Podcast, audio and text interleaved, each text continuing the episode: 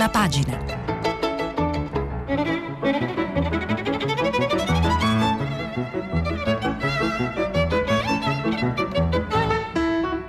Questa settimana i giornali sono letti e commentati da Marco Tarquinio, direttore del quotidiano Avvenire. Per intervenire telefonate al numero verde ottocento zero cinquanta trecentotrentatré. Sms WhatsApp anche vocali al numero tre tre cinque cinque sei tre quattro due nove sei. Martedì ventisette aprile duemilaventuno, buongiorno, ben ritrovati. Eccoci qua con i giornali che oggi sono occupati quasi completamente dal, dall'eco del discorso con cui il Presidente del Consiglio Mario Draghi ha presentato al Parlamento della Repubblica eh, l'ossatura, eh, lo spirito di fondo e le grandi cifre, le linee di tendenza che caratterizzano, che caratterizzeranno il Piano Nazionale di Ripresa e Resilienza, quello che qualc- alcuni chiamano il Recovery Fund, quello che è l'applicazione italiana del Next Next Generation E U, il grande piano europeo di ripartenza dopo, anzi mentre la pandemia di covid diciannove continua a funestare le nostre vite. E i titoli sono molto diversi per toni, anche se la tensione è un po' la stessa. Come dicevo, questo è il, il grande argomento del giorno, collegato strettissimamente su tutte le prime pagine dei quotidiani italiani con, con quello del coprifuoco o coprifuoco. Io lo dico senza la U a volte, nella mia città d'origine Assisi il coprifuoco è anche l'inno eh, della città, per cui sono davvero legato a un modo di dire che è nella mia esperienza radicale, insomma, di formazione. E, però il, il coprifuoco di Assisi è un inno rassicurante. Il coprifuoco di oggi è una questione controversa e vedremo quanto ancora eh, nel dibattito che si sviluppa anche sulle pagine dei giornali. Eh, di mondo non ce ne sarà tantissimo sulle prime pagine del giornale di oggi, ma ci arriveremo per gradi. Partiamo dal fatto del giorno, il piano, il P N R R.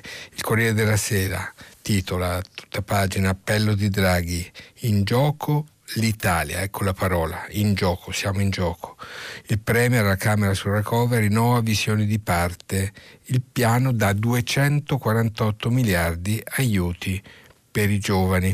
Questo è il titolo scelto dal quotidiano diretto da Luciano Fontana. Vedete che c'è una cifra nuova, duecentoquarantotto miliardi, l'avete già sentito nelle ultime ore. Eh, ai duecentoventidue annunciati se ne sono aggiunti altri ventisei miliardi per le infrastrutture, eh, miliardi destinati alla realizzazione di una serie di opere entro il duemilatrentadue, quindi con un Uno, un orizzonte eh, molto lungo. Anche su questo torneremo. Una delle caratteristiche del P N R R è di non essere eh, una, una, un progetto di corto respiro. Abbiamo visto la parola gioco nel titolo del Corriere della Sera e diventa la parola chiave del titolo di Avvenire. Eh, in apertura di pagina, ci giochiamo tutto. Draghi presenta il P N R R in Parlamento, le risorse sono appunto salite a duecentoquarantotto miliardi e il Premier che dice ritardi, inefficienze e visioni di parte peseranno sulle nostre vite. Più fondi al superbonus, oggi il voto delle Camere per l'assegno unico, i timori di un rinvio. Il commento è affidato all'economista Leonardo Becchetti. Lezioni di pesca le definisce, più che altre carne, canne inutilizzabili. E Becchetti eh, confronta i, le versioni precedenti del P N R R, quella che era stata ereditata dal governo Conte, le, la prima variazione, e ora questa che viene Eh, predisposta e presentata, anche se non è del tutto perfettamente articolata. Vedremo che questo è un argomento che torna.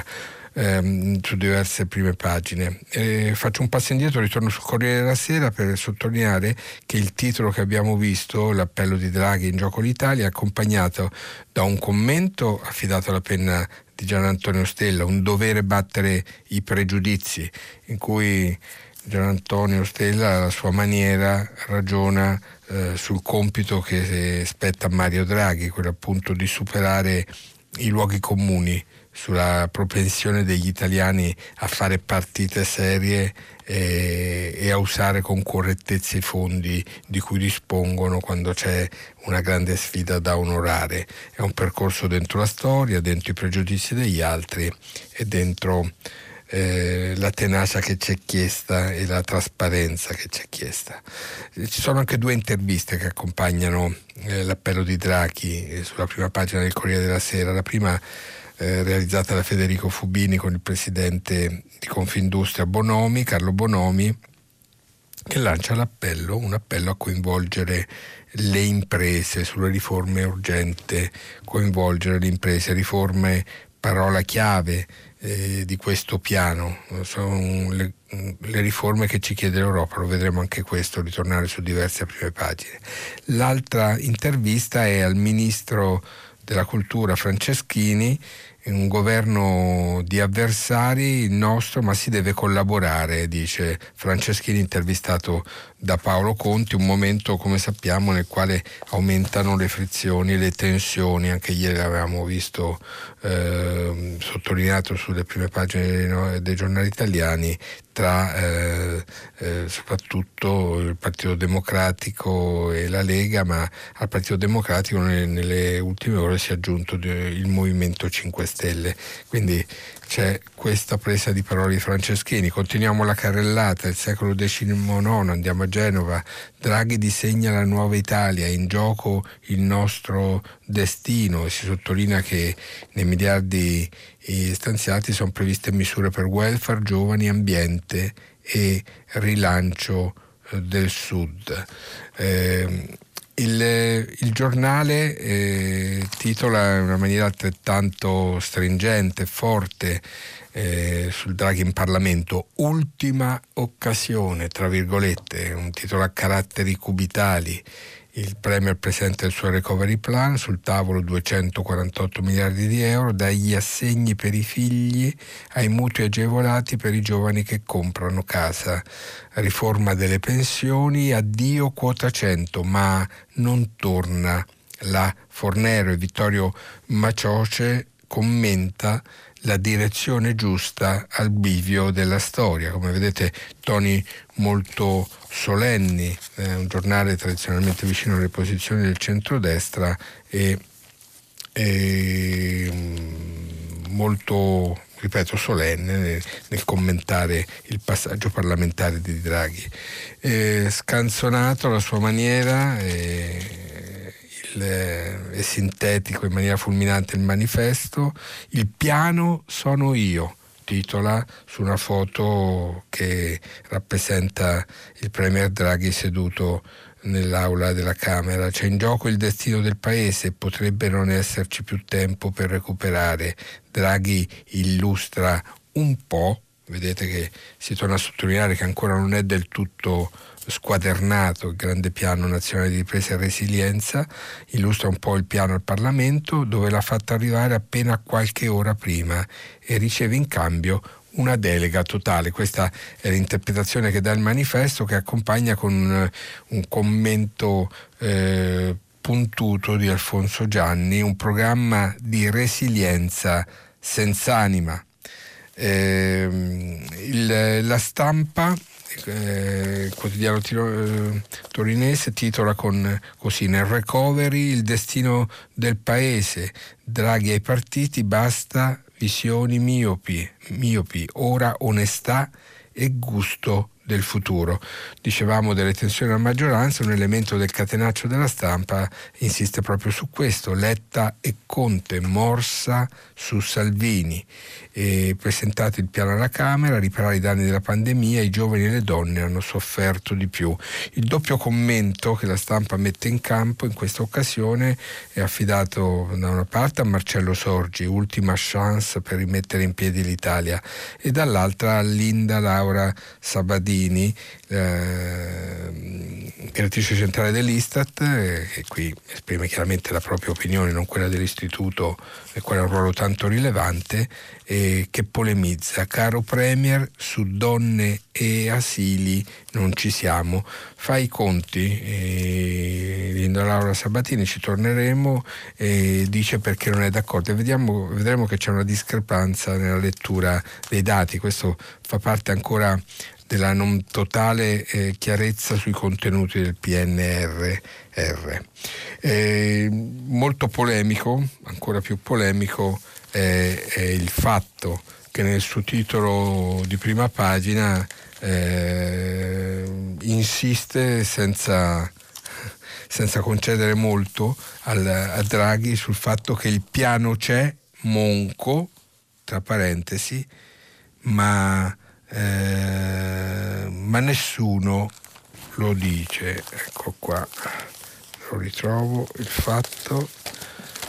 Mi ha colpito soprattutto per, perché continua questa lettura critica da parte del quotidiano diretto da Marco Travaglio, che, come sappiamo, interpreta eh, una sensibilità molto forte nel, nel Movimento cinque Stelle. Ecco, il verbo è ma nessuno lo vede. Fra Conte e Draghi piano uguale al novantacinque per cento, sottolinea il Fatto, tranne le riforme U E, più privati nei servizi pubblici, meno regole, niente salario minimo né governance, però c'è la cyber security.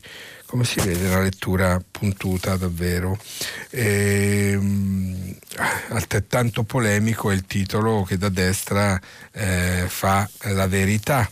Eh, si scrive recovery, si legge Eurotassa. Il giorno dell'insediamento Draghi aveva promesso di tagliare la pressione fiscale, invece nel piano che invierà a Bruxelles c'è la rivalutazione dei valori catastali, ovvero una patrimoniale sulla casa, margine di ambiguità anche nella repressione dell'evasione. Eh, tra virgolette, pensione ancora nulla, si parla di ampliare la platea dei mestieri usuranti o di separare contributivo e retributivo. Eh, presentate le carte per il mutuo, quello che eh, Maurizio Belpietro, il direttore della Verità, definisce un mutuo da duecentoventuno miliardi. Eh, diverso, ricambiamo tono. Eh, il titolo di prima pagina della, stamp- della Repubblica: Draghi, ricostruiamo l'Italia. Eh, ancora qui le, si, no, si dà conto della presentazione del piano, e parla il ministro Giovannini: con le riforme attiriamo altri investimenti dall'estero. Eh, I T A pronta a comprare gli aerei all'Italia. Vedete, cioè, si mescolano nel, nel titolo di Repubblica anche grandi vicende Delle, delle grandi imprese italiane, de, in questo caso dei vettori aerei. Covid, primo giorno di quasi libertà, città invase alle tavoline all'aperto. Vediamo affacciarsi nel titolo dell'apertura un tema che ritroveremo eh, più avanti. Mm, il commento è affidato alla penna di Stefano Folli, poi la vedremo, la sfida a scacchi con i partiti, questo è il titolo del, dell'editoriale di Folli.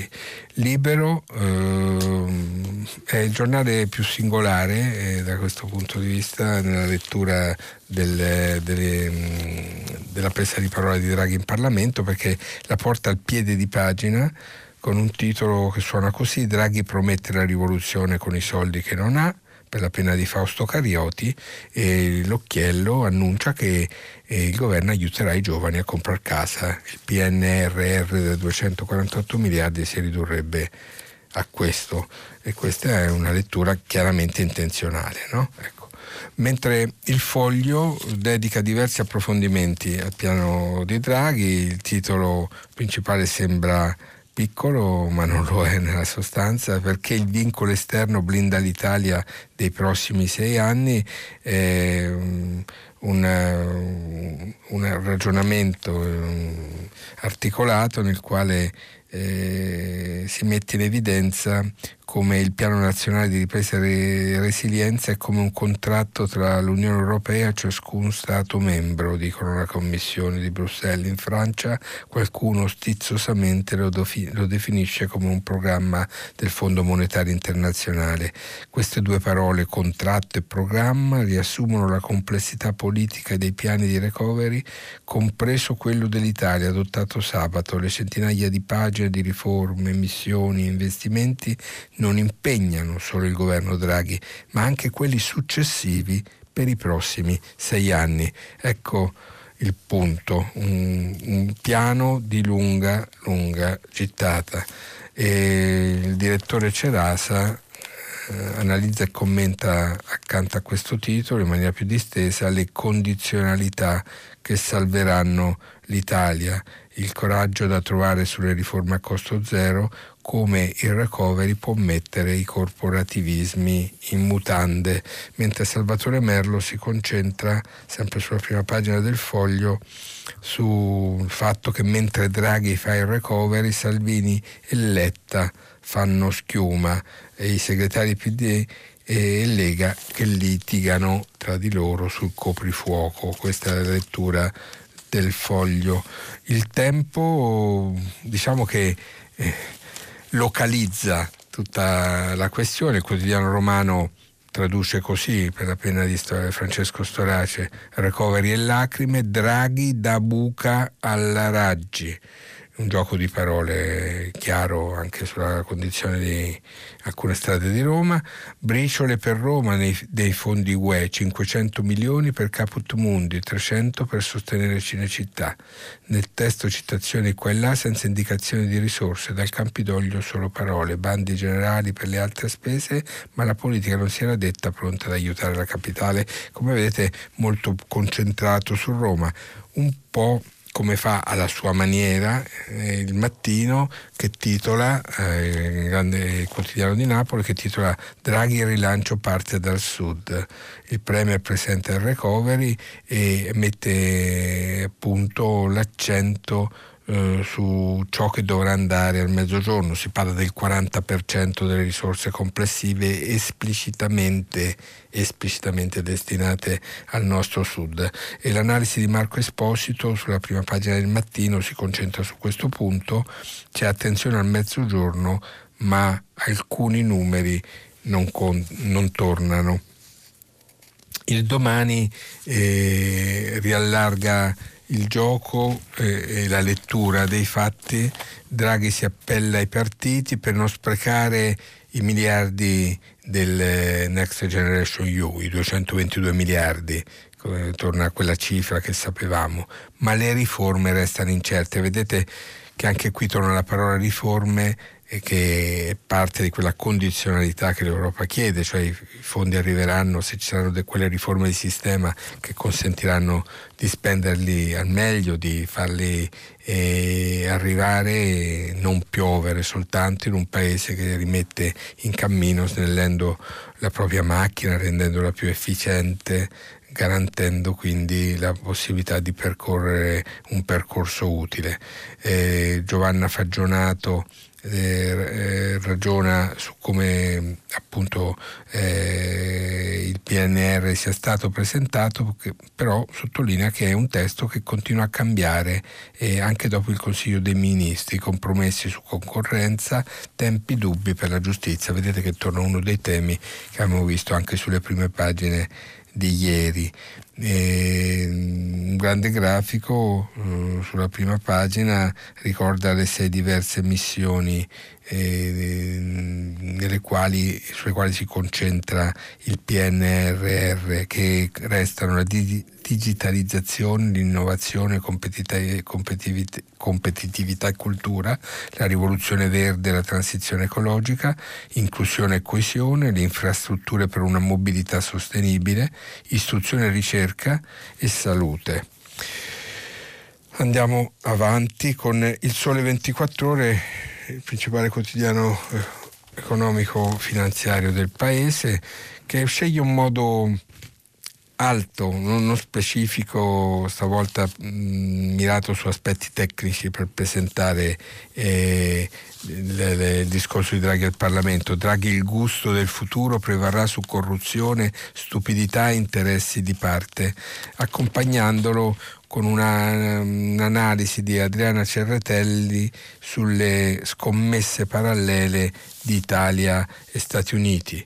E, però all'interno il Sole poi eh, distesamente ragiona con la penna di Marco Rogari sul biennio delle riforme che si annuncia, e anche qui si, si usa una parola che abbiamo visto anche sulle, sulla prima pagina di un altro quotidiano economico ieri, di Italia Oggi, le semplificazioni. Ecco, appunto, le riforme, partenza con le semplificazioni, esattamente il punto su cui torna Italia Oggi. P N R R, guerra alla burocrazia, nel programma nazionale di ripresa e resilienza una semplificazione della via, del super bonus, della scia, del silenzio assenso e la responsabilità solo per Doro. Come vedete, il quotidiano eh, finanziario Italia Oggi, il quotidiano economico, giuridico e politico, anzi si definisce, continua a battere su questo tasto che costa al sistema delle imprese circa cinquantasette miliardi, come ci aveva ricordato ieri.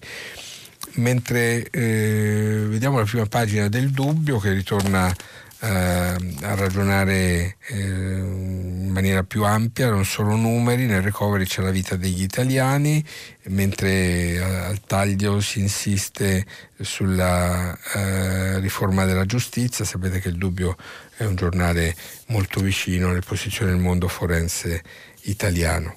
Ehm, il Riformista eh, fa un titolo che eh, eh, eh, ci riporta al problema politico di cui dicevamo poc'anzi. E le, la scelta del quotidiano diretto da Sansonetti per la penna di Claudia Fusani è quella di titolare così: Draghi fa la chiamata alle armi, ora il piano Marshall, lo definisce così il Riformista, cioè riusciranno i partiti a non sabotarlo? Eh, basterebbe un, il colpo d'occhio finale per capire che quello che viene detto e rilanciato fuori da qui, dall'aula della Camera, è solo propaganda. La scena finale infatti fotografa Draghi in piedi al banco del governo, con gli occhi attenti sull'aula che gli sta tributando una standing ovation da destra a sinistra, dai banchi della Lega a quelli del P D e l'E U, un applauso che scatta, pur con le limitazioni alle presenze in aula a causa Covid, sulla forza delle ultime parole di un discorso che in quarantaquattro minuti ha spiegato senza fronzoli, con stile asciutto e senza inutili giri di parole, l'Italia dei prossimi anni. Sono certo, ha concluso Draghi, che riusciremo ad attuare questo piano, perché l'onestà, l'intelligenza e il gusto del futuro prevarranno sulla corruzione, la stupidità, gli interessi costituiti, scrive Claudia Fusani. Resta deluso e a mani vuote chi cerca nella presentazione al Parlamento del recovery plan italiano firmato da Draghi gli indizi di una maggioranza Ursula, che nel breve periodo avrebbe fatto fuori la Lega e assorbito Forza Italia, la stessa maggioranza di popolari, socialisti, verdi e cinque Stelle che nel luglio duemiladiciannove ha portato all'elezione la presidente Ursula von der Leyen, come dimostra quella standing ovation e come confermano gli interventi di deputati e deputate della Lega in aula. Non è così.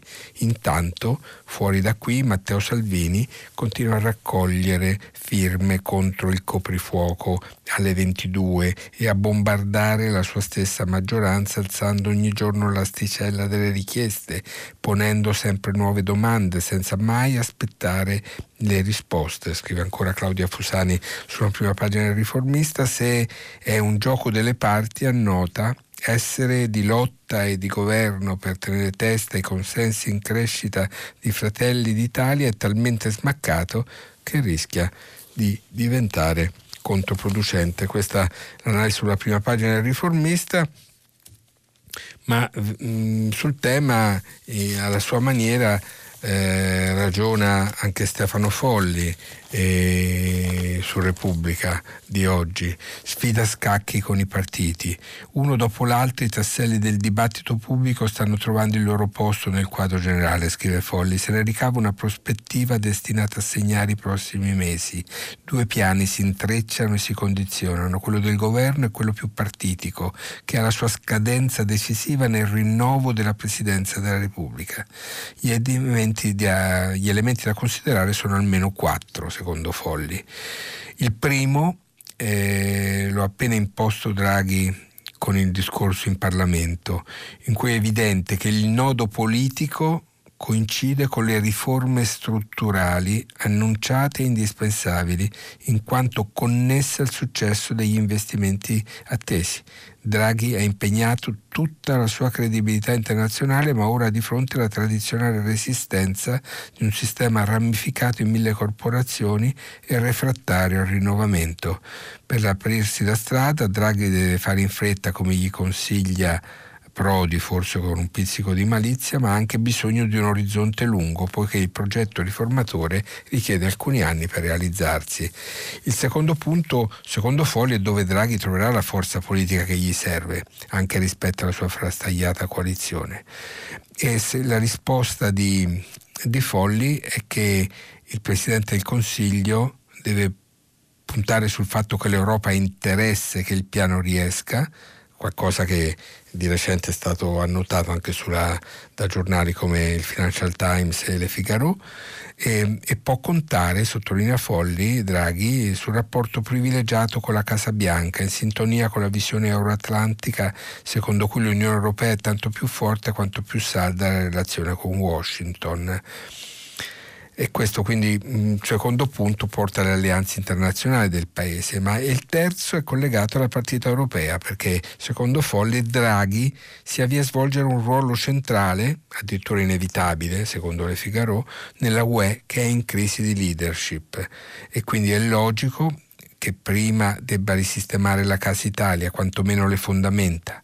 Anche qui i partiti non possono essere emarginati dal lavoro, ma nemmeno assecondati nell'attendismo spesso inerte. Arriviamo al quarto punto, secondo Folli, il Presidente del Consiglio sarà indotto nei prossimi mesi a mescolare il decisionismo con un lavoro costante di convincimento e mediazione nella sua maggioranza, consapevole che alle sue spalle si è aperta una partita tutt'altro che banale, la destra, intesa come Salvini all'esterno del governo Giorgia Meloni, è divisa, ma condivide una strategia elettorale volta ad accumulare consensi in vista del prossimo voto, nel ventidue o del ventitré. Il centrosinistra, legato ai cinque Stelle di Conte, ragiona in termini più sofisticati. Enrico Letta si sforza di spingere Salvini fuori dall'esecutivo, non è detto che gli riesca, ma il motivo è chiaro. Eh, arriviamo al punto, secondo Folli, quello di caduta eh, finale, che è la partita per il Quirinale. Nel secondo semestre il gioco politico roterà intorno all'elezione del Presidente della Repubblica, del successore di Mattarella. Non tanto c'è da individuare fin d'ora il nome di costui, quanto da definire o di costei, c'è da definire i confini del campo, magari comprendendovi Berlusconi. Si tratta di stabilire chi sarà il regista dell'operazione, chi tirerà i fili.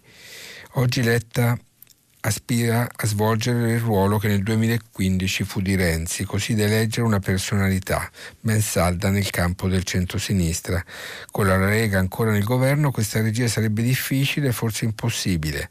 Del resto Draghi, personalità dominante, non è assimilabile del tutto al centrosinistra, tantomeno appartiene al ceto politico. In sostanza il destino del governo e il futuro in Europa dello stesso Premier si incrociano con l'esito del confronto sul Quirinale, a cui il debole sistema politico affida se stesso. Questa è l'analisi di Folli, ma vi avevo accennato all'analisi che sviluppa Adriana Cerretelli sul Sole ventiquattro Ore. Ci voglio tornare, le scommesse parallele d'Italia e Stati Uniti. C'è un parallelismo quasi strabiliante tra i primi cento giorni dell'America di Joe Biden e quelli che stanno per compiersi dell'Italia, dell'Italia di Mario Draghi, scrive la commentatrice del Sole ventiquattro Ore ore. A parte la coincidenza temporale ad accomunarle, c'è leadership, pragmatismo, guardo sul futuro, una collaudata affinità culturale. Insomma, toni molto caldi, direi. C'è una ricerca di consenso e di efficienza operativa in nome di una controrivoluzione riformista a suon di mega investimenti in ricostruzione economica, infrastrutture, innovazione e rapidi e rapide vaccinazioni di massa. C'è infine la ferma volontà di revanchismo democratico, transatlantico e occidentale, da contrapporre al blocco delle autocrazie orientali. E anche qui ci sono delle assonanze col commento di Folli, come vedete, con una grande differenza però, sottolinea Adriana Cerretelli. Da Joe Biden nessuno si aspettava molto di più di una transizione decorosa dopo la presidenza Trump.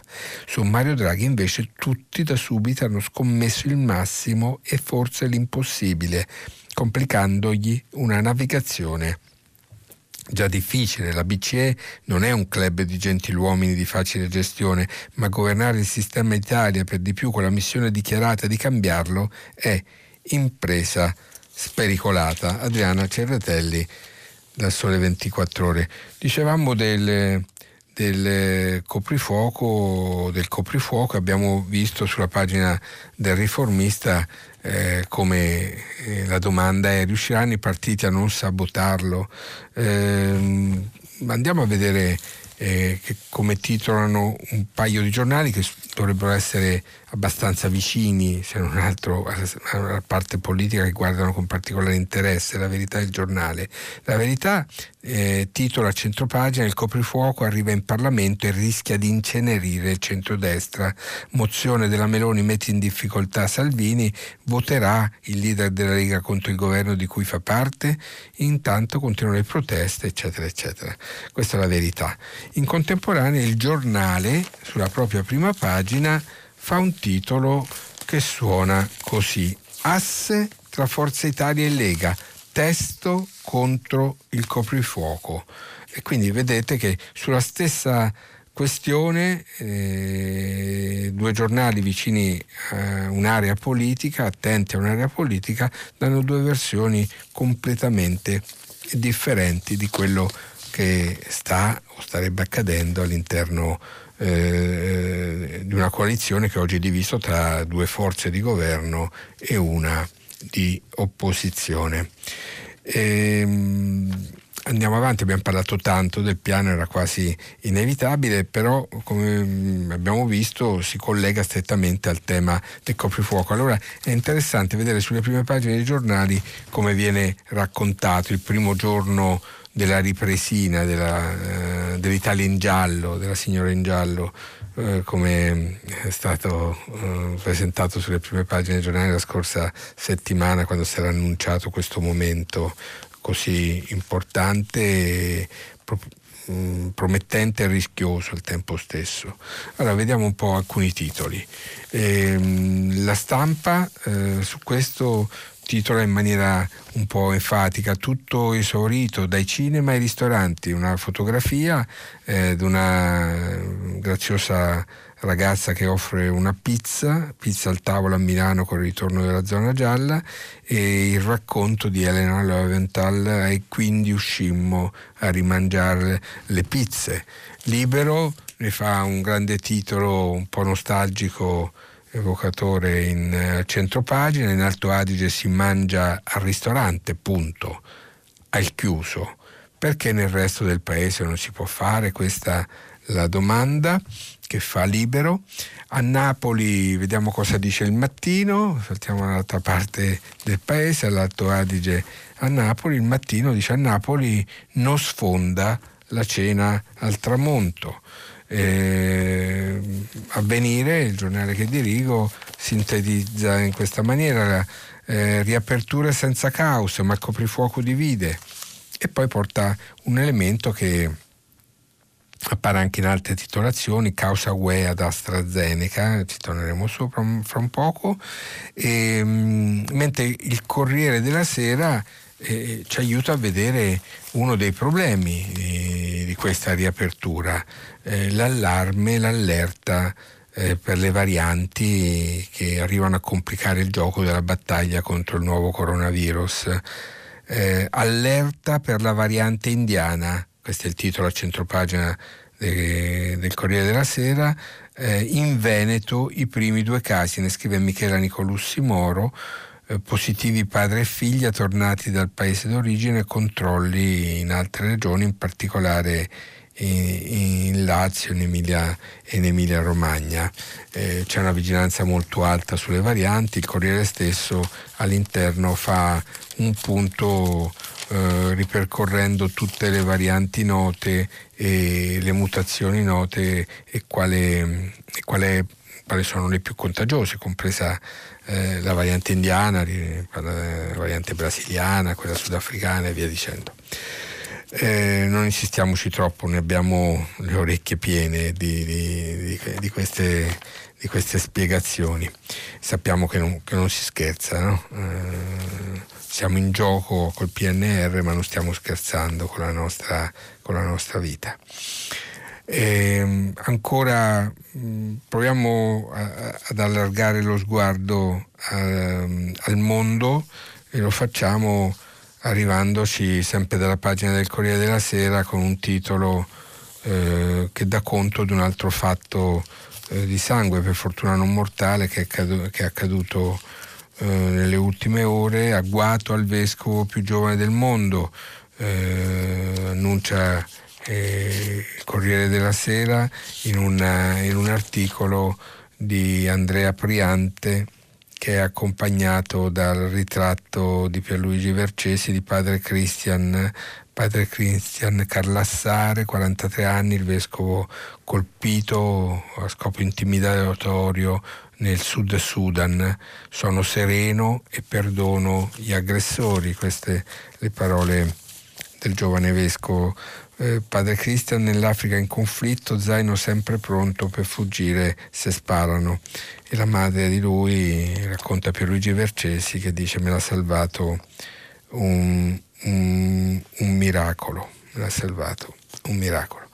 Eh, lo stesso tema l'ho trovato solo sulla prima pagina di Avvenire. Beh, sulla prima pagina di Avvenire, cioè, mentre il Corriere della Sera si insiste sul giovane, il vescovo più giovane del mondo, quella di Avvenire, l'agguato al vescovo che porta la pace, ne scrive Matteo Fraschini Coffi. Gambizzato padre Carlassarre, perdono, anche qui la stessa parola, pregate per la mia chiesa.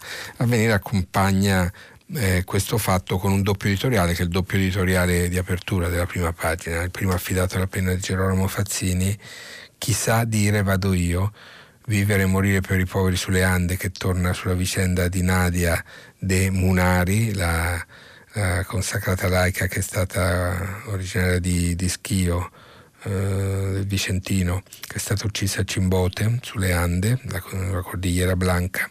E, e un, un pezzo del de, un grande scrittore, Ferdinando Camon, nel secondo editoriale di prima pagina, questa terra di missionari, una realtà materna del mio Veneto. Alla sua maniera Camon ragiona sulla venetici, veneticità, come eh, la definisce, dell'origine di tanti volontari e missionari che eh, vanno per il mondo, vado io, appunto, offrendosi eh, in situazioni anche molto rischiose. Il Corriere della Sera e Avvenire danno spazio a questa realtà, a questa notizia. Eh, ancora Avvenire, ma insieme alla Stampa e Repubblica, torna sulla questione dei migranti, fa riecheggiare ancora quello che ieri non avevamo trovato sulle prime pagine, la parola del Papa per quanto accaduto nel Mar Mediterraneo, la vergogna e la spinta ai soccorsi nel mare, in mare, il dolore del Papa per i mancati aiuti e il sostegno alla proposta Letta che viene dalla società civile con una serie di appelli che si sono eh, moltiplicati ne, nelle ultime ore, di cui Avvenire dà conto. La Stampa invece con un doppio fondo, Eh, riportati in prima pagina tra i, i, i casi del giorno, eh, affronta sia questa questione, Veronesi, e, e, ne scrive Michela Tamburrini, lancia l'appello a salvare, a salvare le vite di chi è a rischio migrando attraverso il nostro mare, il grande scrittore Veronesi,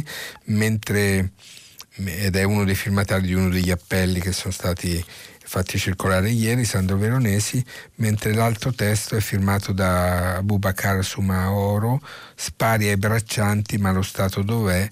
Perché ieri è accaduto proprio questo, che si è avuto notizia di un, una serie di fucilate contro i braccianti nel ghetto, nelle campagne foggiane. È stato ferito un giovane del Mare di trenta anni al volto da un colpo di fucile caricato a pallettoni e altre due persone sono state ferite in modo più lieve. Il fatto è avvenuto nella notte tra domenica e lunedì alla periferia di Foggia, in località Borgo La Rocca. La vittima è ricoverata al Policlinico Riuniti per una lesione all'occhio, ma non è in pericolo di vita. Succede anche questo nella, nella nostra Italia. Restiamo con uno sguardo sul mondo, torniamo sulla prima pagina del Corriere della Sera, perché l'editoriale di oggi è affidato alla penna di Angelo Panebianco, U S A e Cina, gli incerti equilibri. A proposito della presidenza Biden, anche se al momento la pandemia complica le cose, tanti commenti sulle vicende internazionali, scrive Panebianco, sembrano trasmettere all'opinione pubblica occidentale sia speranza che disorientamento. La speranza è che con il recente avvicendamento alla Casa Bianca gli occidentali possano di nuovo contare sulla leadership degli Stati Uniti. Degli Stati Uniti. L'America è tornata. C'è di nuovo una guida, un'idea che circola soprattutto in Europa, ma oltre a speranza c'è il disorientamento a causa di un mondo troppo complesso per consentire pronostici, scrive Angelo Panebianco. Lasciate, lasciate ormai da tempo alle spalle la breve stagione dell'unipolarismo americano, quando scomparsa l'Unione Sovietica una sola superpotenza occupava il vertice della gerarchia internazionale senza doversi preoccupare di rivali. Il declino relativo degli U S A e l'ascesa della Cina hanno inaugurato una nuova fase di competizione fra grandi potenze. Nell'età multipolare in cui siamo da tempo entrati ci sono molti giocatori di taglia e forza diversa, non solo grandi potenze, Stati Uniti, Cina, Russia, ma anche medie, come ad esempio in questa parte del mondo Turchia o Iran. Ciascuno di questi giocatori agisce per il suo conto, con propri interessi e proprie strategie, ma più giocatori ci sono, più il gioco diventa complesso e il suo andamento imprevedibile. Poi continua la riflessione di Panebianco, ma volevo fermarmi rapidamente anche sul fogliettone prima pagina della Stampa, il marmo della storia. Mattia Feltri torna su un fatto molto importante. La scelta di Joe Biden di chiamare il genocidio degli armeni col suo nome, genocidio, non è piaciuta ai turchi. Ai turchi non piace mai quando qualcuno a proposito degli armeni usa quella parola, genocidio. È un termine codificato, preciso, indica la volontà di distruzione di un gruppo per la sua appartenenza, un'etnia o una religione. Gli armeni furono spazzati via in particolare negli anni della Seconda Guerra Mondiale. Della prima guerra mondiale il novanta per cento fu ammazzato o cacciato dalla Turchia, e più dei numeri potrà il testo di un telegramma spedito dal governo centrale alla prefettura di Aleppo, oggi in Siria, allora nell'impero ottomano. Il governo ha deciso di eliminare completamente tutti gli armeni senza riguardo per donne, bambini, malati, eccetera. Scrive ancora eh, Mattia Feltri, riconoscere il genocidio significherebbe per i turchi riconsiderare la storia immutabile intorno a cui si consolano e ammettere di essere vittime un po' meno vittime e carnefici un po' più carnefici. Mattia Feltri, la prima pagina della Stampa di oggi. E finiamo qui la rassegna stampa, ci risentiamo tra poco dopo la pubblicità per il filo diretto. Marco Tarquinio, direttore del quotidiano Avvenire, ha terminato la lettura dei giornali di oggi. Per intervenire chiamate il numero verde ottocento zero cinquanta trecentotrentatré. Sms e WhatsApp anche vocali al numero tre tre cinque cinque sei tre quattro due nove sei. Si apre adesso il filo diretto di prima pagina. Per intervenire e porre domande a Marco Tarquinio, direttore del quotidiano Avvenire, chiamate il numero verde ottocento zero cinquanta trecentotrentatré.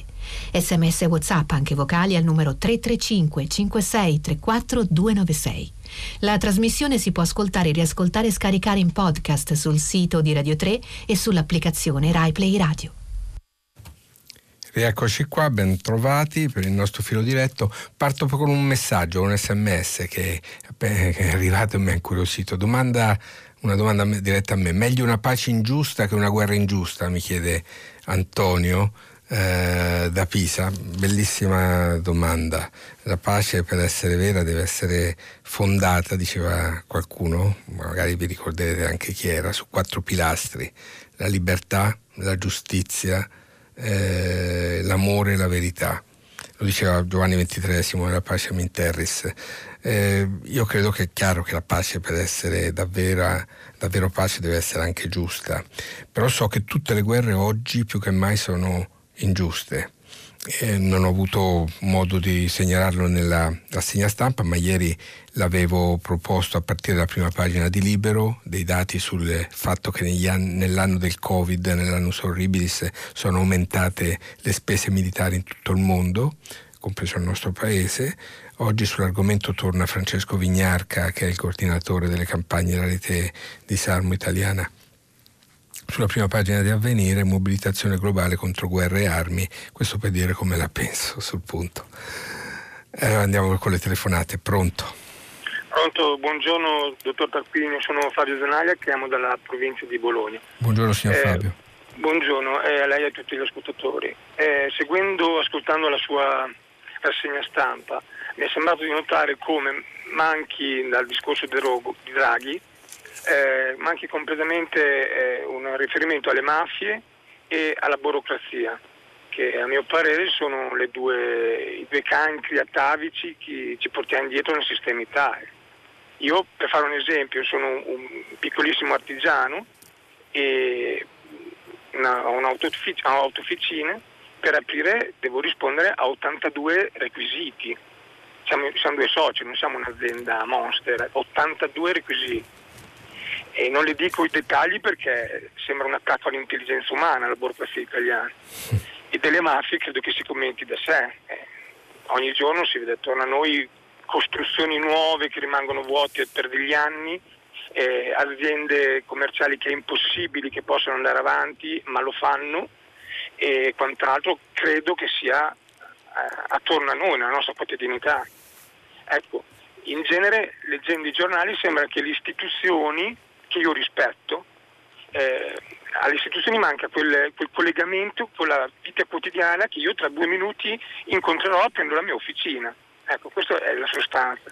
Io la ringrazio e l'ascolto in radio. Bene, buongiorno Fabio, buongiorno. Beh, sul primo punto, quello della burocrazia, che così funesta la sua vita, Da, dalla rassegna stampa che ho fatto forse, forse non sono stato abbastanza efficace, ne parliamo da, già da due giorni. Uno dei punti del piano nazionale di, resi, di ripresa e resilienza è proprio quello, de, come titolava Italia Oggi stamattina, della guerra alla burocrazia, eh, tutta una serie di semplificazioni eh, annunciate. eh, Naturalmente, siccome non è la prima volta che sentiamo parlare di semplificazione nel nostro paese, abbiamo visto dei governi anche con i ministri alla semplificazione, e siamo ancora qui a misurarci con, la, eh, con le complicazioni nel rapporto con la pubblica amministrazione, che rendono tutto più difficile. Parte di queste complicazioni, l'avevo sottolineato anche ieri, sono legate alla necessità di mettere una serie di passaggi, di cancelli, di controlli che scoraggino i malintenzionati. Il problema è che scoraggiano i benintenzionati, mentre i malintenzionati, quelli che con formula riassuntiva li chiama i mafiosi, continuano a esistere, a funestare la vita del paese e a tenere la presa su tante parti del territorio, ormai non solo più limitato al sud della Repubblica. Questa è la grande sfida, ma mi pare che nel tenore complessivo del discorso di Mario Draghi la consapevolezza, quando si parla di lotta alla corruzione, al malaffare, si eh, dice di voler investire sull'onestà e sulla capacità mh, buona de, degli italiani, e il Presidente del Consiglio mandi un segnale molto chiaro, un richiamo esplicito alla necessità di tener testa alla piovra nelle sue diverse manifestazioni. Non è mai di troppo, su questo però sono d'accordo con lei. Andiamo avanti con le telefonate. Pronto? Pronto, buongiorno. Buongiorno signora. Eh, Com- direttore, ci mi dice Mariella, il suo nome? È così, sì, Mariella, chiamo da Roma. Mi, mi ripete il nome, scusi, non ho sentito. Mariella. Mariella, Mariella. Bene signora Mariella. Buongiorno, buongiorno a tutti. Senta direttore, io volevo segnalarle e chiedere se può darmi la sua opinione, anche le sue eh, insomma previsioni sul fatto. Io per motivi delicati personali ogni mese più o meno ho bisogno di recarmi a Milano. Sino a settembre, ma questo da tanto, trovavo i biglietti del treno, purtroppo è solo l'alta velocità, l'alternativa sono nove ore di notte, con cento centoventi euro. Da quando si è cominciato a parlare dei vaccini e delle riaperture, cioè da settembre, con meno di centosessanta euro, centocinquantanove euro non si può andare e tornare da Milano. I biglietti partono da settantanove euro. Ora, io capisco il discorso del distanziamento, però questo aumento l'ho visto da settembre, anche ovviamente, direttore, prenotando un mese con antico, un mese sì, d'anticipo, sì. No? Eh. Allora, il mio timore è questo. Uno, io col mio modesto stipendio avrei seicento euro in più l'anno da pagare e sinceramente mi sembra che indirettamente questo sia un contributo che io già do, darei sullo stipendio. Ma eh, vorrei capire, eh, è una cosa che poi rimarrà così? Oppure, così come è successo si dice con l'euro, oppure è una fase solo transitoria, perché le ripeto, dalla, da quando si è cominciato a parlare della campagna vaccinale, quindi della ripresa da settembre, io non sono stata più in grado di trovare biglietti a cento centoventi euro come prima. Allora, signora Mariella, io sono un grande viaggiatore ferroviario, eh, eh.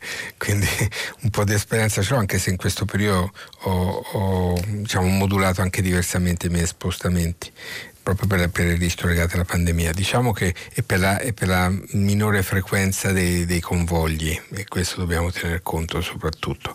L'aumento dei prezzi è stato legato soprattutto a questa situazione di difficoltà complessiva.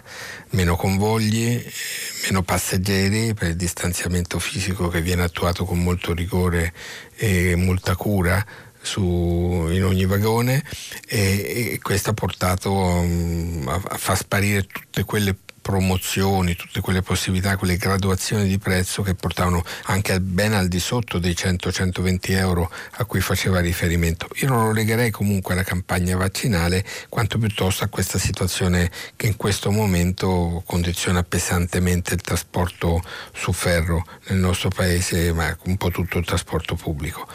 La, la speranza, la, la quasi certezza è che col ritorno graduale alla normalità possa cambiare tutto questo. Non credo proprio che l'aumento dei prezzi sia strutturale, e credo che servirà comunque una vigilanza per rendere chiaro questo alla, all'opinione pubblica.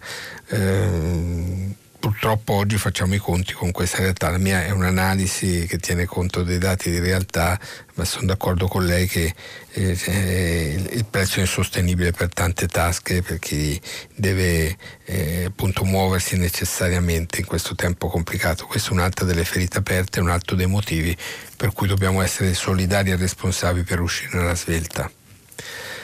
Auguri, grazie signora. Eh, pronto? Sì, pronto, buongiorno. buongiorno. Buongiorno, mi dice il suo nome?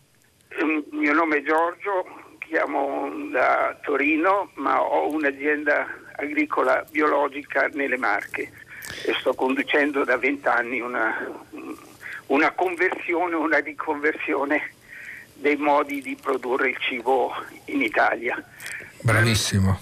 E il mio commento è questo: mi ha estremamente sorpreso l'assenza di commenti a, a, alle scelte fatte dal, da, da Draghi per quanto riguarda tutti gli effetti possibili e necessari di riconversione de, dell'apparato produttivo, in particolare quello agricolo che mi è, mi è noto perché praticato da vent'anni, ehm, eh, abbandonando diciamo una linea che è già, è già in atto e che costa poco, quella de, delle, delle, mh, e che ha effetti molto benefici non solo sulla fertilità dei suoli, sui problemi del riscaldamento globale. E, e invece si è scelta una via che certamente potrà dare alcuni risultati in un futuro abbastanza lontano, ma a condizioni che non vengono nemmeno esplicitate, tipo la trasformazione verde eh, con l'idrogeno, l'uso dell'idrogeno che deve essere ancora sviluppato, che ha bisogno di un'enorme quantità di energia per produrlo. Sì. Ma lei si riferisce a cosa? Eh, eh, mi faccia capire, a combustibili verdi o... Eh... Sì, ma mh, purtroppo siamo quello che si chiamava newspeak, cioè si, si chiama con un nome verde delle cose che hanno oh, poco componente verde, per esempio mm. il rilancio del metano. Sì, okay, sì, la rottura del metano con la realizzazione di idrogeno, il cosiddetto eh, più, più che verde azzurro viene definito questo sistema. Ho capito qual è il problema che pone. E, questa è una partita tutta da giocare e da vedersi, in realtà. Eh, io non do per pregiudicato ancora nulla in questa direzione e sono d'accordo però tendenzialmente con lei su un punto, che se non lavorassimo in una direzione davvero verde faremmo un'operazione di greenwashing, come viene definito, di lavaggio di una facciata senza un cambiamento strutturale serio nella direzione auspicata di eh, utilizzo di nuove eh, forme sostenibili e veramente amiche della natura e della vita degli esseri umani. Su questo punto sono d'accordo con lei, mi auguro che le preoccupazioni che lei nutre possano essere fugate nel momento in cui il piano si manifesterà nella sua interezza e nelle sue articolazioni. Sono diverse letture, anche contrastanti. Io durante la rassegna stampa mi ero ripromesso di tornare sulla questione delle donne e dei figli e poi beh, passato il tempo lo vedremo probabilmente nei prossimi giorni, perché è una delle, delle questioni aperte nella, nella lettura del, del P N R R, come tanto quanto quella ambientale. Pronto? Pronto, buongiorno. Buongiorno. Eh, sono Claudia da Roma. Sì, signora Flavia. Eh, senta, io volevo parlare, eh, cioè volevo partire dal fatto che ieri era l'anniversario di Chernobyl, eh, perché eh, ho sentito eh, ho sentito delle voci, girano delle voci sul fatto che in, in Europa, forse anche in Italia, ci sia un, un, una proposta di ritornare al nucleare come energia, diciamo, pulita, non fossile. Allora io vorrei dire questo: da un lato questo non è possibile perché il nucleare non è assolutamente pulito, perché le conseguenze le abbiamo viste appunto a Chernobyl ma anche a Fukushima, e, e, e bisogna fare la transizione tramite le energie rinnovabili, le energie provenienti dal sole, dal, dal vento, dalle maree, e, e, e in parte le tecnologie sono mature, quelle fotovoltaiche assolutamente, quelle eoliche eccetera. Però vorrei dire anche questo, che ehm, eh, in Italia invece eh, è stato approvato questo P N I E C, eh, il, il piano energetico per il clima, eh, ehm, nel, nel, a gennaio del duemilaventi, che prevede la sostituzione delle centrali a carbone esistenti in Italia con centrali a gas. Ora, il gas è un fossile, è, è un... materiale fossile che inquina, non dico come il carbone, ma inquina, è altamente inquinante, che noi ci dobbiamo impegnare altamente proprio nell'uso delle energie rinnovabili. Benissimo, signora Flavia, grazie. Questo, mi scusi, mi faccia finire un attimo, la prego, mi faccia finire, perché questo è un tema importante e gli italiani devono essere consapevoli di questo. Se noi non ci impegniamo anche proprio a utilizzarle queste energie rinnovabili, a fare degli impianti fotovoltaici, delle, de, delle strutture, a produrre noi i, i, i pannelli fotovoltaici, a produrre le, le, i, i materiali e a utilizzarli, questa cosa non avverrà mai. Tant'è vero che l'accordo di Parigi del duemilaquindici è stato disatteso. Perché? Perché noi seguitiamo a utilizzare le energie fossili.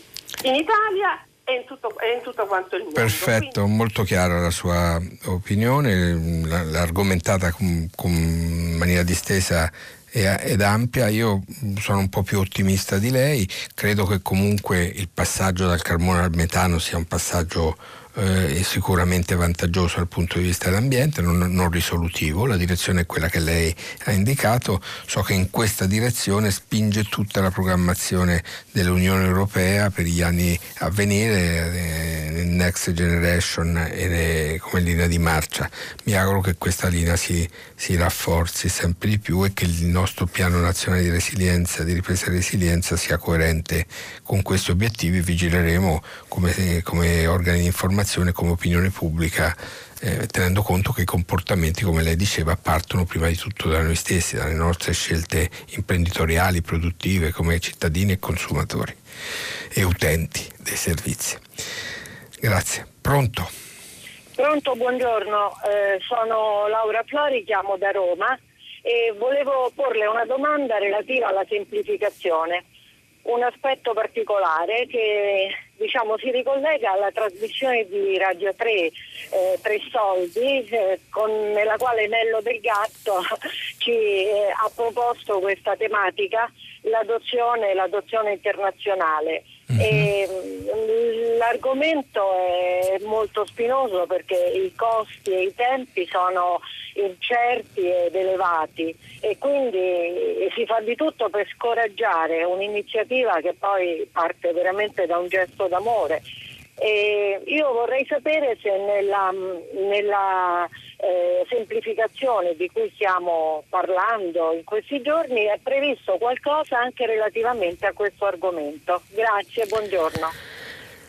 Non mi risulta allo Stato, signora, signora Laura. Nel, la questione delle adozioni internazionali è una vexata questione, con grandi problemi, grandi fatiche. Abbiamo avuto una sorpresa positiva nel duemilaventi, l'anno che è alle nostre spalle, eh, perché nonostante tutto seicento bambini sono, sono stati adottati. Erano dati che avevamo fornito a dicembre dell'anno scorso con un articolo di Luciano Moia, un mio collega che è un grande esperto nella materia. Ci siamo battuti per anni perché si tornasse a rendere il più possibile agevole il cammino delle famiglie che con, con una carica molto grande d'umanità, d'amore, si avviano su questo percorso per l'adozione di bambini che vengono da altri paesi, da situazioni a volte davvero difficili. Bisogna misurarsi anche con le normative di altri stati, come sa è sempre un cammino complicato legato a, a, a fattori, a variabili eh, che non dipendono interamente da noi. Certamente eh, l'Italia deve e può fare sempre di più e di meglio per sostenere queste famiglie che non si concedono un lusso ma fanno compiono un gesto davvero importante, esemplare e, e ricco di umanità. Eh, mi auguro che queste, per quanto è possibile, per la parte italiana ci siano eh, delle novità. Per ora non ho, non ho contezza di questo. Eh, mi fa piacere poter rilanciare il, eh, il suo appello e eh, un'esigenza che è profondamente sentita. Grazie, signora Laura. Pronto? Eh, pronto? Sì, buongiorno. buongiorno.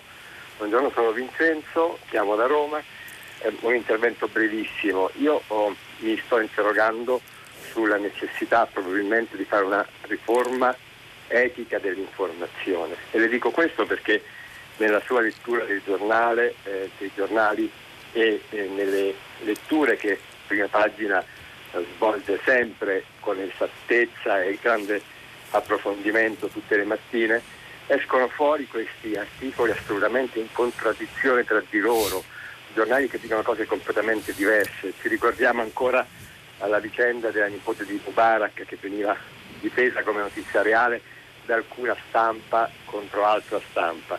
Allora, come facciamo? Come facciamo noi cittadini ad avere un'informazione corretta? Comprando più giornali? No, perché tanto sono talmente tanto contraddittori gli articoli, talmente tanto diverse le impostazioni iniziali che non ci si può oh, costruire un'informazione corretta, non si può crescere in questo modo. Quindi io credo che veramente in Italia sarebbe necessaria una riforma etica dell'informazione, perché non è possibile non riuscire a potersi orientare in modo corretto. Ecco, vorrei chiedere a lei cosa ne pensa. L'unica, l'unica, l'unico spazio dove riesce a informarsi realmente è Prima Pagina su Rai tre, eh, programma che io non perdo mai perché è l'unico che riesce a, a, a parlare in modo, cerca di parlare in modo corretto e approfondito di tutti i punti di vista, però molto spesso i punti di vista non nascono da una dimensione appunto etica, corretta, ma da un'impostazione eh, ideologica che anche a noi non ci aiuta. Grazie.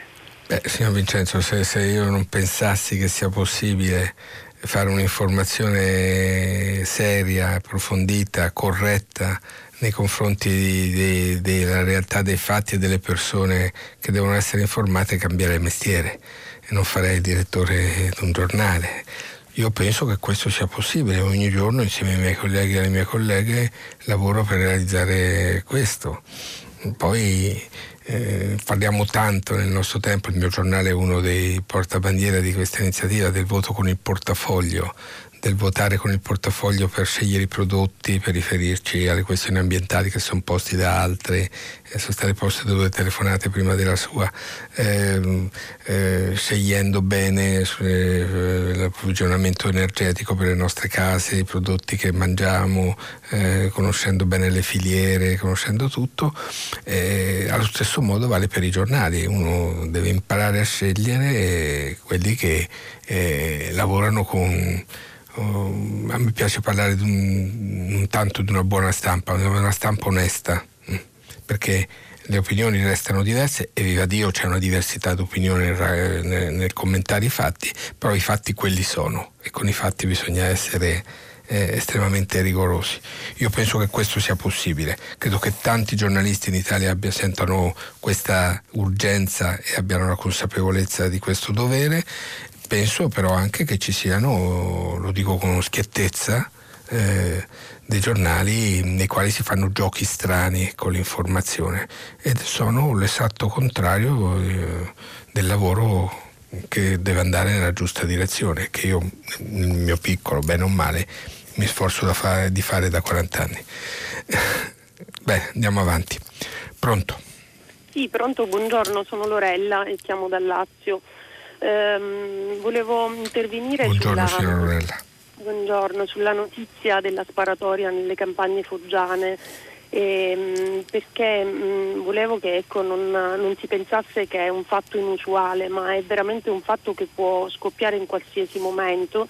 Uh, mi è capitato anni fa di partecipare alle ricerche e alle preparazioni di alcune eh, inchieste per la trasmissione Report e di trovarmi lì eh, insieme ai registi ad intervistare degli imprenditori che portavano eh, di consueto una pistola eh, vicino alla cintura, eh, in quanto i, i loro lavoratori, eh, questi migranti, vengono pagati soltanto venti euro al giorno mm, e, e, e vivono in case abbandonate dove creano dei villaggi che in un certo senso corrispondono poi al peggio che ci possa che ci si possa aspettare nella nostra società, cioè villaggi che hanno dei posti per dormire dove un materasso costa cinque euro eh, e dove si creano addirittura dei bordelli dove eh, si può avere un rapporto con una donna al costo di un euro. Uh, e la giustificazione è che eh, i pomodori che raccolgono o i frutti eh, che raccolgono costano pochi centesimi e che tutti noi vogliamo che eh, trovare al supermercato prodotti eh, di poco valore, e quindi eh, questi imprenditori rispondevano a queste domande che per forza dovevano pagare così poco questi lavoratori. Eh, diciamo che è un cane che si morde la coda, perché è chiaro che se eh, il lavoro ha un prezzo così basso eh, si comincia a pensare che le persone non valgano niente, che quindi forse gli si può pure sparare se non rispettano i tempi di raccolta o si ribellano a quelle condizioni. Grazie. Grazie, io devo aggiungere davvero poco a quello che ha detto, con la forza di un, di un mini reportage telefonico. Cara Lorella, la ringrazio per questo. Aggiungo soltanto che in questo paese abbiamo tentato di fare una sanatoria meritoria per portare alla, alla luce del sole, non i lavoratori che già ci stanno alla luce del sole, che a schiena china eh, sui nostri campi, ma il loro rapporto di lavoro. Purtroppo l'adesione non è stata all'altezza delle attese e questa è una ferita che resta aperta in un paese in cui da nord a sud, da nord a sud, ribadisco questa cosa, da, da, dalle campagne del Piemonte, della Lombardia fino alla Capitanata, alla Calabria, alla Sicilia, ci sono situazioni di questo tipo e che non sono un'invenzione dei giornalisti, ma alcuni di quei fatti di cui parlavamo poco fa col signor Vincenzo, che bisogna avere gli occhi per vedere e il coraggio di sottoporre all'opinione pubblica, ai decisori, ai legislatori, perché si proceda sulla strada segnata dalla legge contro il caporalato, perché solo il lavoro degno eh, porta degnamente sulle nostre tavole un cibo che possiamo mangiare senza vergogna. Pronto? Pronto? Buongiorno. Sì, eh, mi, mi, mi chiamo Carmen. Sì, signora. Il telefono Car- rispetto al genocidio che è in atto. Da dove chiama, signora da Carmen? Torino. Da Torino. Da Torino. Sì. In Tigray. Del Tigray, sì.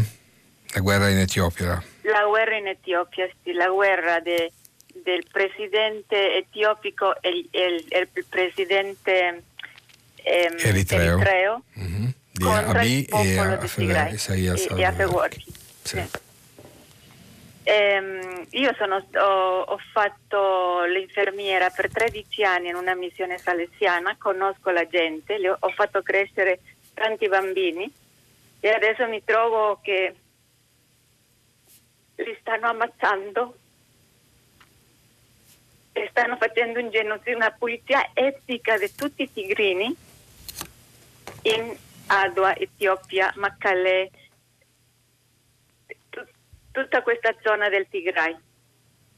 Ehm, ci sono i, i soldati i soldati eritrei vestiti con le divise etiopiche e dicono che gli eritrei si sono ritirati. Abbiamo notizie di prima mano perché eh, abbiamo notizie dirette della missione e succede questo.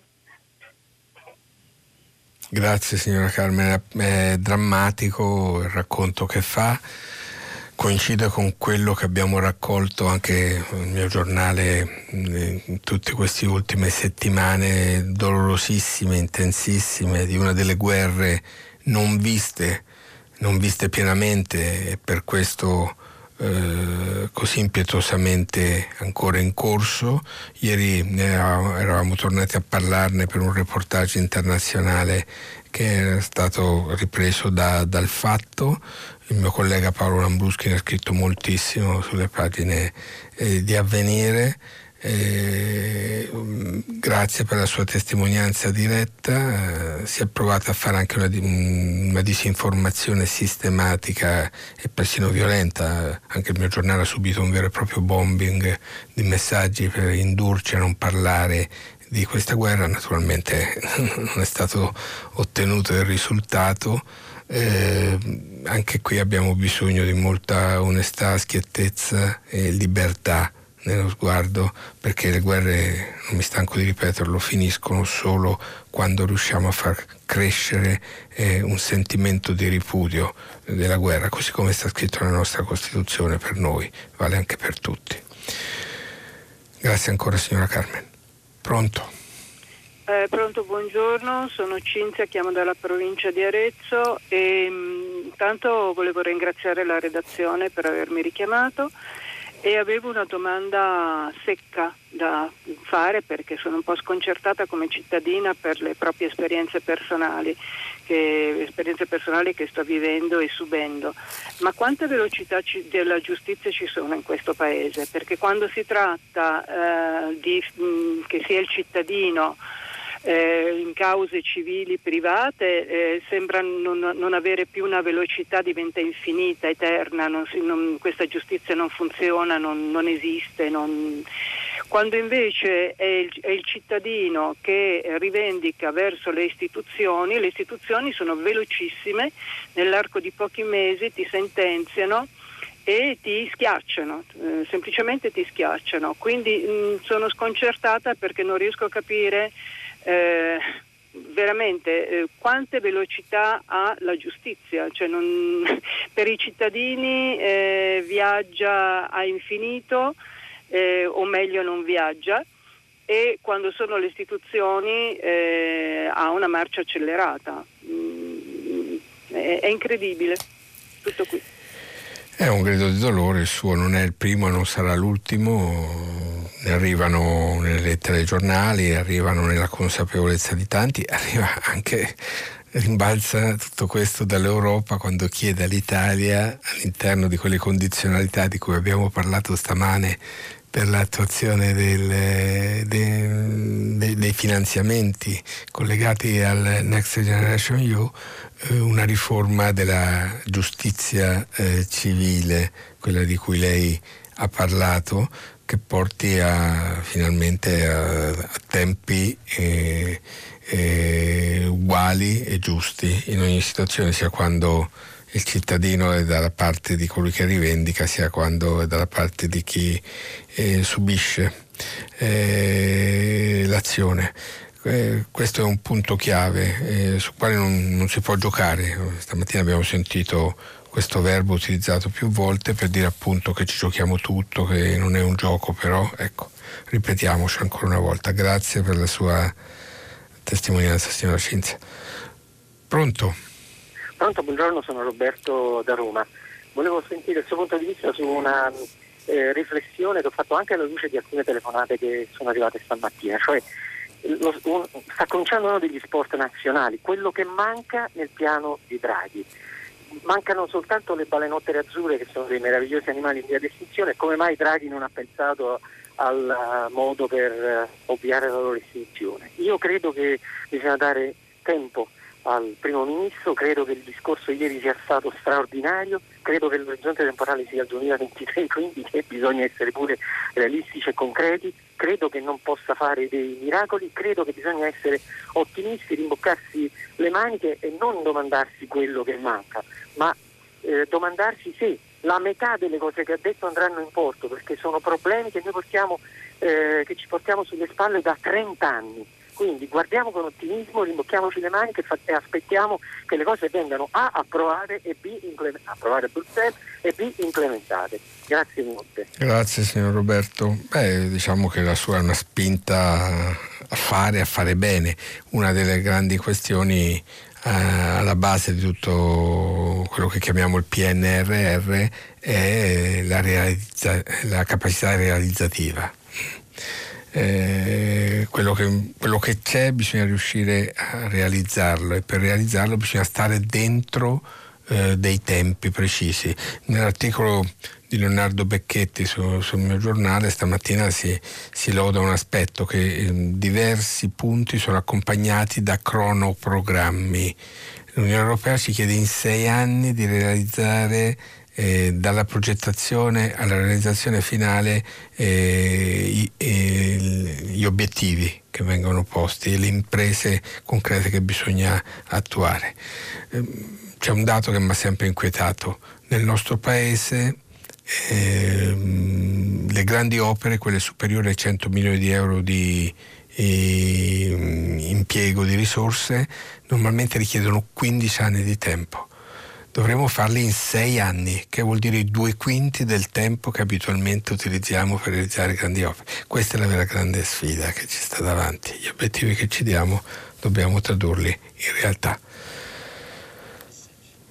Allora, vediamo, ci sono dei messaggi. Una semplice domanda, scrive Giovanni. C'è una responsabilità morale se la scelta di protrarre di un'ora l'apertura dei locali pubblici incrementasse i contagi e da questi deriverebbero delle morti? Domanda scomoda. E ancora, sono una produ- Anna da Novara, sono produttrice di riso e fornisco ai ristoratori per cu- cucinare il celebre risotto italiano. Conosco la sofferenza dei ristoratori, ma credo che si potrebbe trovare una soluzione senza infrangere il coprifuoco e iniziare la cena un po' prima. Se abbiamo bisogno del coprifuoco ancora per un po', deve essere per tutti, altrimenti andiamo a banalizzare uno sforzo gigantesco che abbiamo fatto insieme. Vedete che ci sono preoccupazioni nel momento in cui ci avviamo alla ripresa, molto sensate, domande incalzanti. Io penso che la responsabilità ci sia sempre. Ehm, di fronte a ciò che compiamo giorno per giorno. A proposito, Fabrizio da Sorga scrive: a proposito del genocidio armeno, vorrei segnalare agli ascoltatori un bellissimo romanzo di Franz Werfel, I quaranta giorni nel Mustadrug, eh, un consiglio di lettura che arriva da un, da un ascoltatore. Ancora, la riforma della Michela da Treviso mi scrive: la riforma della burocrazia resterà pura utopia fino a quando non sarà completamente svecchiata la pubblica amministrazione. Con svecchiamento intendo letteralmente mandare a casa i vecchi che resistono per natura a ogni innovazione. Bisogna avere il coraggio di permettere pensionamenti anticipati per sostituire l'intera vecchia classe burocratica, a partire dagli apici. Vabbè, questa è una linea radicale. Io, la mia esperienza mi dice che bisogna saper far convivere eh, diverse età dentro un luogo di lavoro, perché l'esperienza e l'entusiasmo dei giovani, dei più anziani, l'entusiasmo dei giovani insieme danno un mix molto efficace. Ancora una telefonata? Pronto? Buongiorno, mi chiamo Luca, siamo da Roma. Buongiorno signor Luca. Eh, dunque, volevo fare una domanda, questa è una trasmissione di domande, non di, di, di proclami. Allora, la mia domanda è semplice, io ho stato prima e seconda Repubblica e sostanzialmente quello che non è cambiato, cioè eh, le logiche partitorie, di cui abbiamo visto anche ampie dimostrazioni in trasmissioni tipo quella di Giletti, quella di Report, Pagina Bianca, che avviene a livello delle partecipate, a livello di dove c'è la golden share, a livello delle pubbliche amministrazioni locali e centrali, dove cambiando sostanzialmente anche colori politici poi mh, la managerialità rimane sostanzialmente invariata, si mettono i nuovi senza levare i vecchi, oppure i vecchi rientrano all'interno dei consigli di amministrazione comunque perché si devono rientrare. Allora, questa nuova, diciamo, questa rinnovazio di Draghi, in cui sostanzialmente si cambia sistema, spazio alla capacità, spazio alla meritocrazia, spazio a tutte queste cose di cui giustamente siamo felici che arrivino. E la domanda è, la squadra è vecchia, quindi quando si ha un grandissimo allenatore di calcio e si possiede un'ottima squadra di pallavolo, diciamo anche che sia, come si può andare a fare la Coppa del Mondo giocando con la squadra e quindi in sostanza persone solide? Come si fanno ad avere abitudini nuove? La ringrazio. Sì, dunque va bene, la questione è quella delle, delle casacche sui manager delle aziende controllate, quelle che una volta chiamavamo le aziende di Stato, il parastato. Eh, beh, in realtà questi sono meccanismi anche comprensibili in tutti i paesi del mondo. Le amministrazioni quando si insediano scelgono anche uomini e donne di propria fiducia per dei, dei ruoli eh, apicali in, in agenzie eh, governative o in realtà eh, che, che in qualche modo l'amministrazione statale eh, della quale l'amministrazione statale è responsabile. Mm, credo che vada presa con, con realismo la cosa, ma anche con un grande senso della eh, come dire, con molta esigenza. Dobbiamo essere molto esigenti nel chiedere che ci sia efficienza, rispetto di chi lavora e soprattutto non un'accumulazione infinita delle cariche che rimangono parcheggiate. Un po' col sistema eh, ambiguo Eh, complicato dello spoil system, e tutto questo è stato superato. Eh, comunque, grande questione a posto, signor Luca. Io, ci fermiamo qui con il filo diretto per oggi. Dopo il giornale radio, Silvia Bencivelli condurrà Pagina tre, a seguire le novità musicali di Primo Movimento. Alle dieci, come sempre, Tutta la città ne parla, approfondirà un tema posto da voi ascoltatori. Vi saluto, a domani, buona giornata da Marco Tarquinio.